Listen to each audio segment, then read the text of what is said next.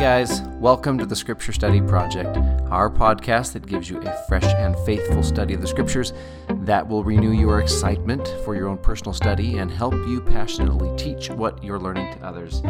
I'm Zach, I'm Krista. and this is our podcast. Here we are talking about Helaman chapter 6 through 12 today. We're cleverly titling, maybe I cleverly titled this one, All the clever things come from Zach. The Pride Cycle Flat Tire. And we'll explain that more of that in a second. But study tip. All right, our study tip for today comes from our friend over at Nourish the Word, an Instagram account. So that's at Nourish the Word. And he sent us a study tip and shares some more study tips on his Instagram page as well. And we liked this one. He says, Finding lists in the scriptures is a great way to enhance your scripture study. Whenever I find a list, I ask, why are these things included and why are they in this particular order? We're going to illustrate that uh, in our study today. But it's a really easy way to get into your scriptures to grab a pencil and to just start noting uh, lists or connections um, or orders. I like these questions that he's asking. I think this, if you're in a chapter or if you notice repeating words or whatever it is, I really think um, these questions are just good to, like Zach said, just to deepen our study a little bit more. So, again, look for lists or trends within your study. Thank you from Nourish the Word. Check out their page, they've got some good stuff on there. Okay. Helaman chapter 6 through 12. Before we dive in, though, I had this question and I, I posed it to you in advance, and so hopefully you've been able to think about it.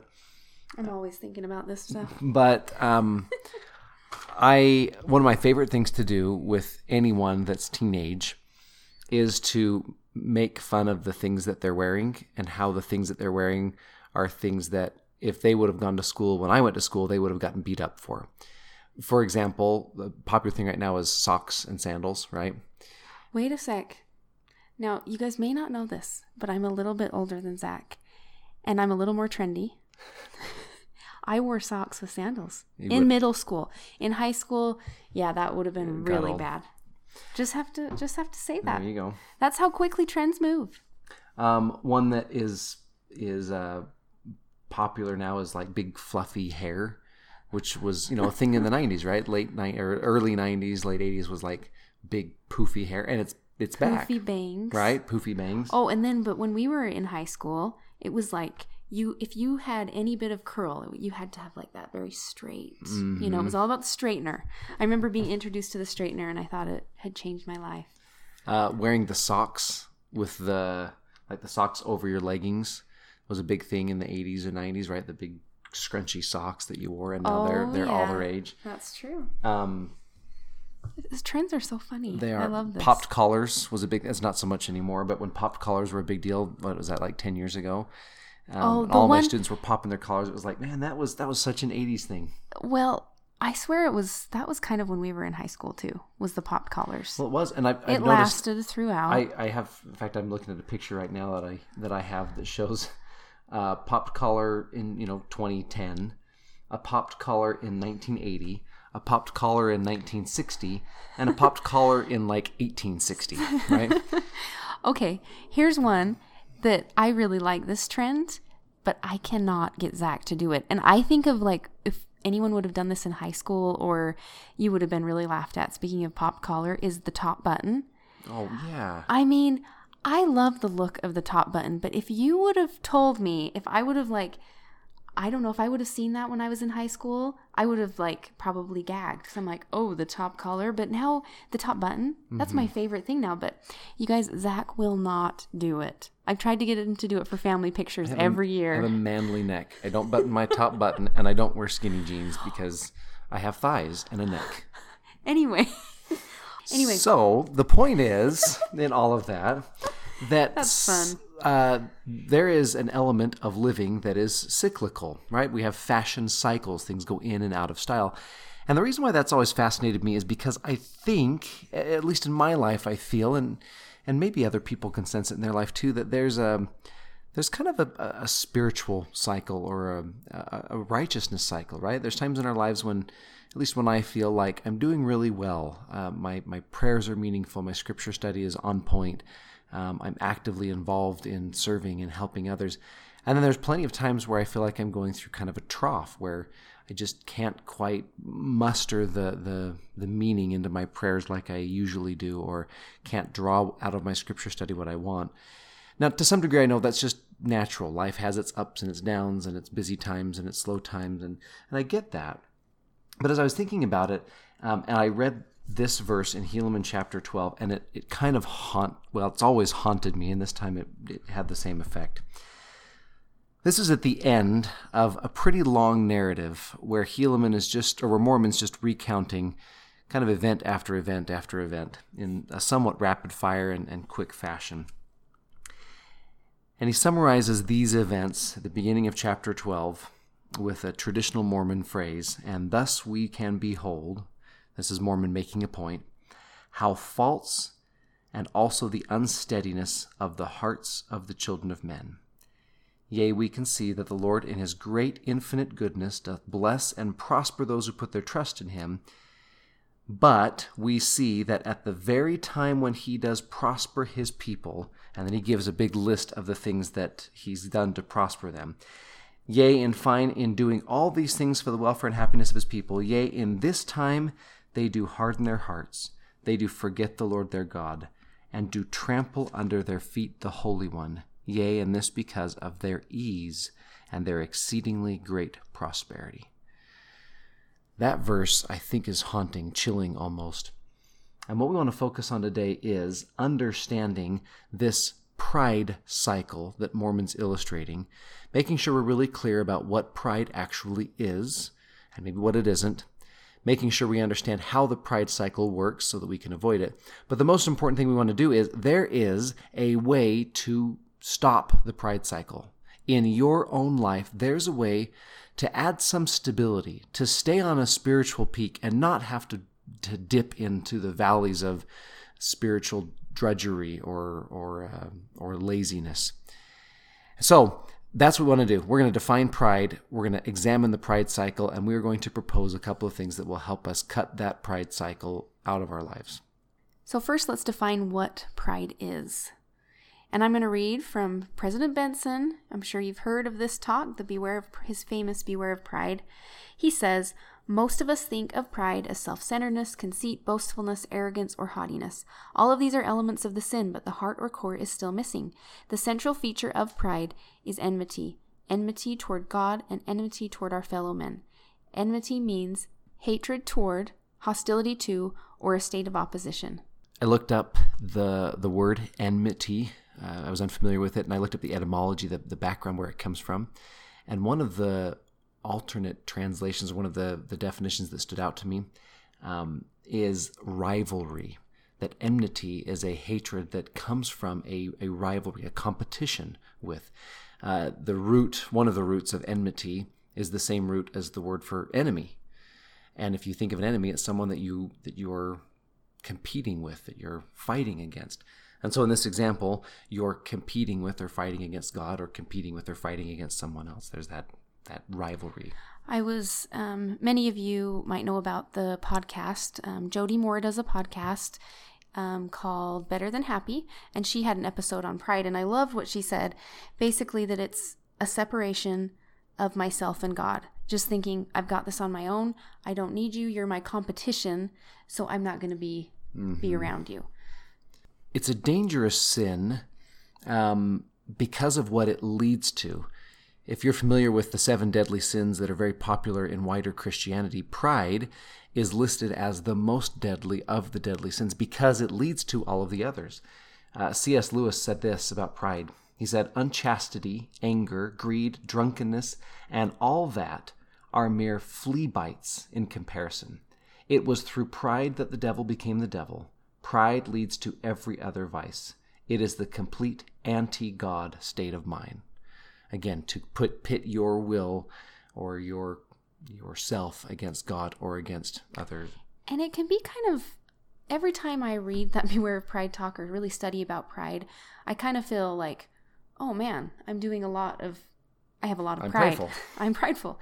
Um, But I also liked um, President Benson talks about that there's the two types of pride. There's the pride looking up and the pride from the bottom. The pride from the top looking down and the bottom looking up. And I think also to think about that there's a spectrum.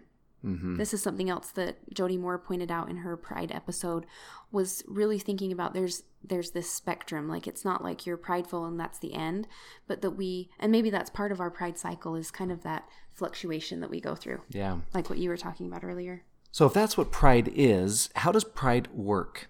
Um, one of the points I think of Mormon's narrative in Helaman is to illustrate this. Pride is cyclical, and maybe that's a duh point. But if you want an interesting study that supports this cyclical nature of pride, just go through the chapter headings of Helaman chapters 1 through 10 and just make a plus or a minus in the chapter heading and note whether the things that are happening there uh, pertain to righteousness or whether they pertain to wickedness. Are the people uh, living true to God or are they fighting against Him?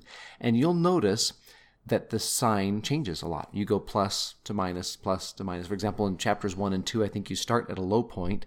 We've got Kishkumen and the Gadianton robbers and all that. But then you get to chapter 3 and they're at a high point. They remember the Lord their God. They're doing great things. Chapter 4, they're back down again. Chapter 5, there's a kind of a middle ground. Um, chapter 6, 7, 8, and 9 are this long story with Nephi and the the murdering of the chief judge, and there's some up and down in there. Then you get to chapter 11, and Mormon ramps it up even more, and it's almost every seven or eight verses.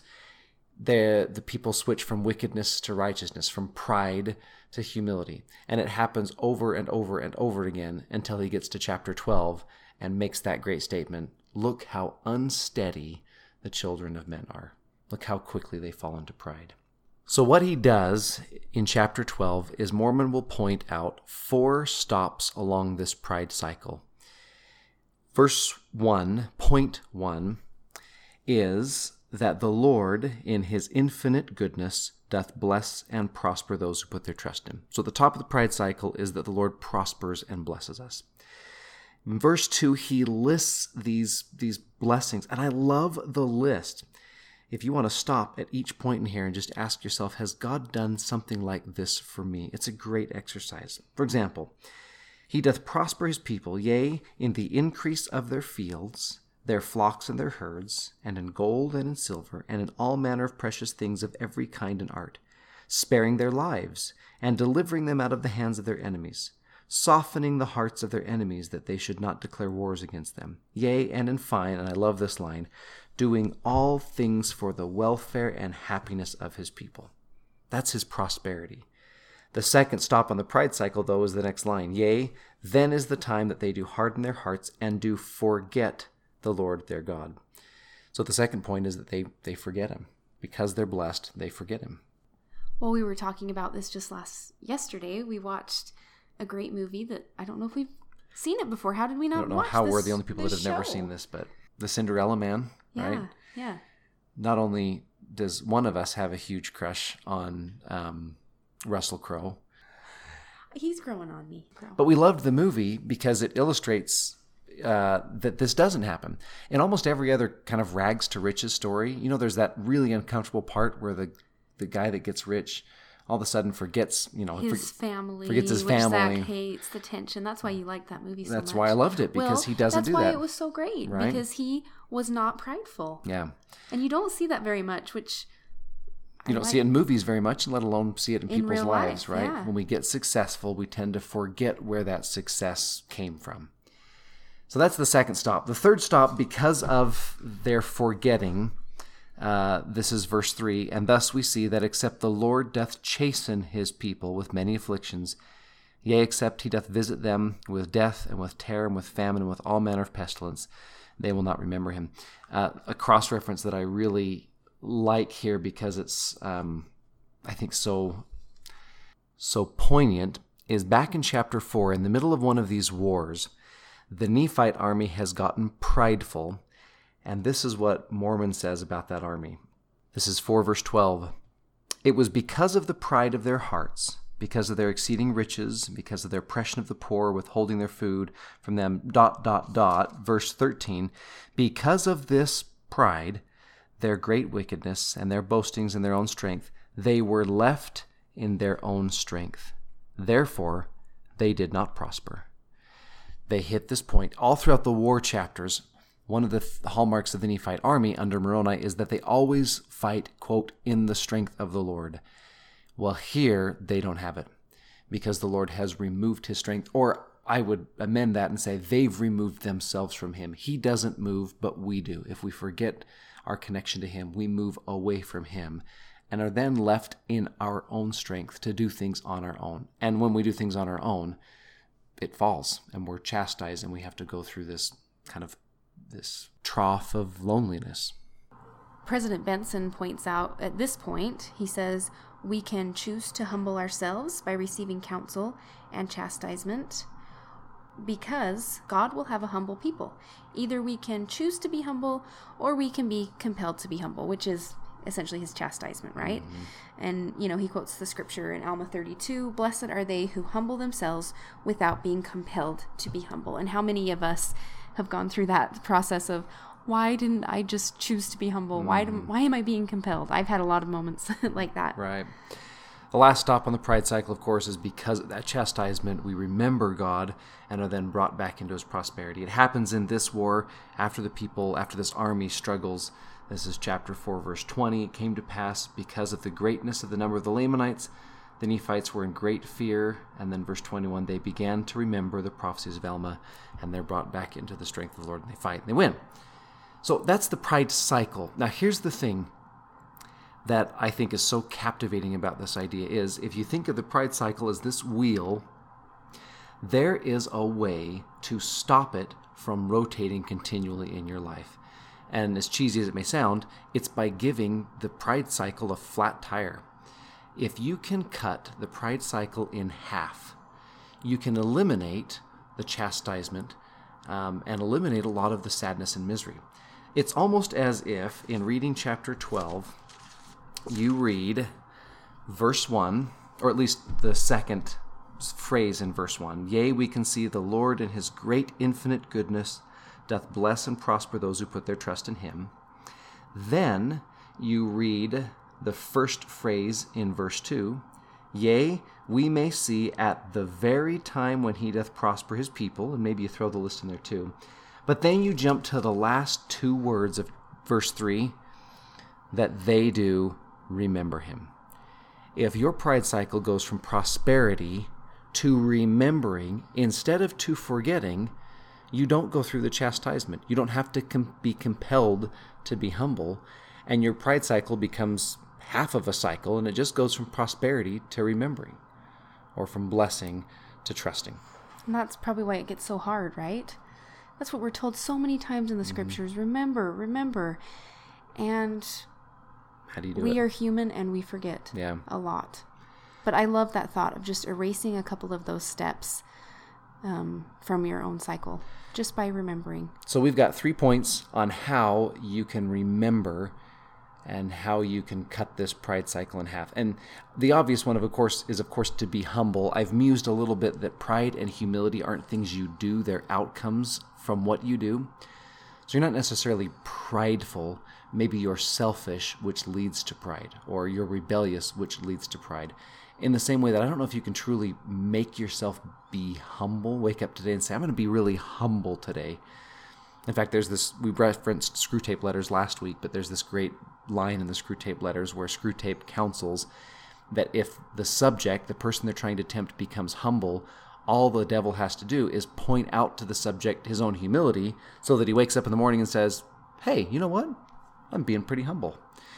So I don't know if we can actually be humble, but I think these three things, among many others that you'll find in your own study, are actions we can do that might yield us humility. At least they're things that will help us remember the Lord um, so that we can live in His prosperity. I think that's an important, and I hadn't thought of that till you explained it that way, but I think that's an important part of this is maybe not just saying, I'm going to be humble or I'm not going to be prideful, thinking of those as kind of steps. Mm-hmm. Like we're trying to get there, yet it's not really something you can necessarily do. Because I think then we have like like he said, we have a few ideas. Obviously there's a lot and who knows what how where you are at on the spectrum of pride in your life right now. But I think there's always ideas. I I'm kind of wishing the question that we posed to ourselves was how do we work against it? How do we not become prideful? And I wish we were in a room where we could hear ideas be together. great discussion. Because this is one of those things that would be a really fun to hear everyone else's idea. The first point I thought of is gratitude. And this comes from an Elder Uchtdorf talk where he talks about recognizing where your greatness comes from. That it's okay for you to be great. And you remembered the quote. I didn't look it up. This is the one where he says, humility isn't thinking less Yes. of yourself, Mm-hmm. it's thinking less about yourself. Yes, that one. And then Jody Moore um, from that same podcast says confidence is not recognizing you're not great, but recognizing that your greatness comes from God. Remembering, again, that remember who the source of your greatness is. And really, when you are doing well and prospering, if you are grateful in your prayers in your i think that's why we're reminded so often to do gratitude journals and to say our prayers with, and start with gratitude because It's it a helps us remember. Helps us disrupt the pride cycle and yeah helps us that stay we're in all going through. I whenever I think of this, I, I have a, a colleague um, that I really really admire, a fabulous teacher, and he told the story years ago, and it's always stuck with me. He he was finishing up a, a, a seminary year, and he had just been transferred to a different assignment. And as he's cleaning up his seminary room, his students had thrown him a party at the end of the day, and so he's cleaning up after the party, and he's thinking to himself, you know. I did a, I did a pretty good job here. And he said immediately he felt this humbling feeling come over him and he buckled to his knees and he heard um, a voice in his head say to him, Look on the desk there. Whose scriptures are those that you were using this year? And he responded, Well, those are your scriptures, Lord. And whose name is on the building that you were teaching in? Well, that's your name, Lord. Um, and whose students are those really? Well, they're yours, Lord. And whose spirit is it that you used to help impress upon these minds the truth of the gospel? Well, it's your spirit, Lord. And he says, Finally, in exasperation, I, I called out and said, Do I get credit for anything? And the voice came, Yes, you get credit for teaching my students my gospel using my scriptures in my building by my spirit. And he said that was a really humbling thing for him to realize that the success that he had attributed to himself came from God. Not to diminish the fact that he was a great tool in the hands of God and that great things happen, but to properly see that God was the source of the power, the source of the doctrine, the source of the great things that happen. And I think instead of that, you know, in some ways that could be a little bit constraining to someone who's feeling like, well, no, I want to get credit for some, like like he's saying. But I think when you really give credit to God, He empowers you even more, and He gives you it's a, a divine feeling. Yeah. really. The point that I thought of comes from a quote from James E. Faust, uh, a talk that I've been reading um, all day today, kind of on and off. Um, it's from 1976. I think it was his first talk that he gave as a general authority, as a member of the First Quorum of the 70. It's called A Personal Relationship with the Savior. And it's this really humble, as, as President Faust was, just this really humble, down to earth talk where he gives um, some recommendations on how we can develop a, a consistent relationship with the Savior. But one of the things that he says in there that I really liked um, was this point. He counsels that we give a daily acknowledgement of God's divinity. And as I read that, I thought of the Lord's Prayer in Matthew that the Savior gives. The first line of the Lord's Prayer is, um, Our Father who art in heaven, hallowed be thy name. The pattern the Savior set for us is at the beginning of your prayer to give God praise, to praise his divinity, to think about how great he is. And that's such a practical, but maybe little done thing, at least in my life. I don't know if I take time in my prayers or even take time in my thought to praise God, to think about how good He is on a daily basis. And if I were to do that on a daily basis, that's a humbling thing to realize that I'm in connection with this great, incredible God who allows me to talk to Him, pray to Him, and who through me does His work. so not only are we recognizing God's, but I think as we, the third one I thought of is just being complimentary, recognizing other people's successes, having having joy in what you're seeing other people do. So praise God, and then point three is pray that praise others. Yeah. Um, I think for me, one of the first lessons I was taught in kind of a, I don't know what kind of a journey it was. Maybe it was just a journey for getting back to God or getting out of my pride cycle, maybe. Um, but I feel like one of the first lessons that God taught me was this was the idea of abundance and that it's okay to know that there's enough room for everyone. It brings so much inner peace when you have that. And I have experienced that God can just give that to you. I prayed really hard for it and I've had to practice it in a lot of different ways, and I'm by no means perfect at it. But that He can really give us that feeling that's true joy in what other people are doing. President Benson said, Pride says, if you succeed, I am a failure. And I always say to my kids, maybe I got this from my mom, but you are not diminished when someone else is added upon. Every time I say it, I'm like, they don't know what diminished means, but but hey, they're gonna remember me saying that, and hopefully one day they know They'll what it learn- means. they'll look for it. I just I know that this is a way that we can help us flatten the tire. Is that how you'd say it, Zach? and again just a, just another really practical thing to do. I can it's almost as if these three points are things i can force myself to do when i'm not feeling especially humble. I can number one be grateful. I can make a grateful list. I can pray in gratitude. I can think of things i'm grateful for. I can just be grateful Number two, I can praise God. I can think about or talk about how good He is. And number three, I can compliment others. I can think about how good they are and find joy in that. And those are three things that I think if we did consistently, would flatten the tire. We would go from from prosperity to remembering, and and I think have a better life. To conclude, I'm, I'm on a C.S. Lewis kick, I guess. If you if you've listened to the last couple of episodes, so this is from his book, The Great Divorce, which if you want a recommended book, I give it 16 thumbs up. Um, That's a lot of thumbs. that's it's everybody's thumbs. um, but there's this wonderful scene. If you know the book, the story roughly is these spirits from hell are at the gates of heaven, and the gates are wide open. They're welcome to walk in, but each of these spirits has something that's holding them back from getting into heaven. Um, this particular spirit is an artist, and his artist friend meets him at the gates of heaven. So his friend comes from heaven and is trying to get his friend from hell to come in, come be a part of heaven. And so the spirit agrees, okay, I'm going to go with you. And then he makes this statement. He said, They'll be interesting people to meet, right? And his friend says, Everyone is interesting. He says, Oh, yeah, sure, to be sure. I was thinking of people in our own line. Should I meet Claude or Cézanne or sooner or later if they're here? But don't you know? Well, of course not. I've only been here a few years. All the chances are against my having run across them. There are a good many of us, you know. But surely in the case of distinguished people, you'd hear. But they aren't distinguished, no more than anyone else. Don't you understand? The glory flows into everyone and back from everyone, like light and mirrors. But the light's the thing. Do you mean there are no famous men?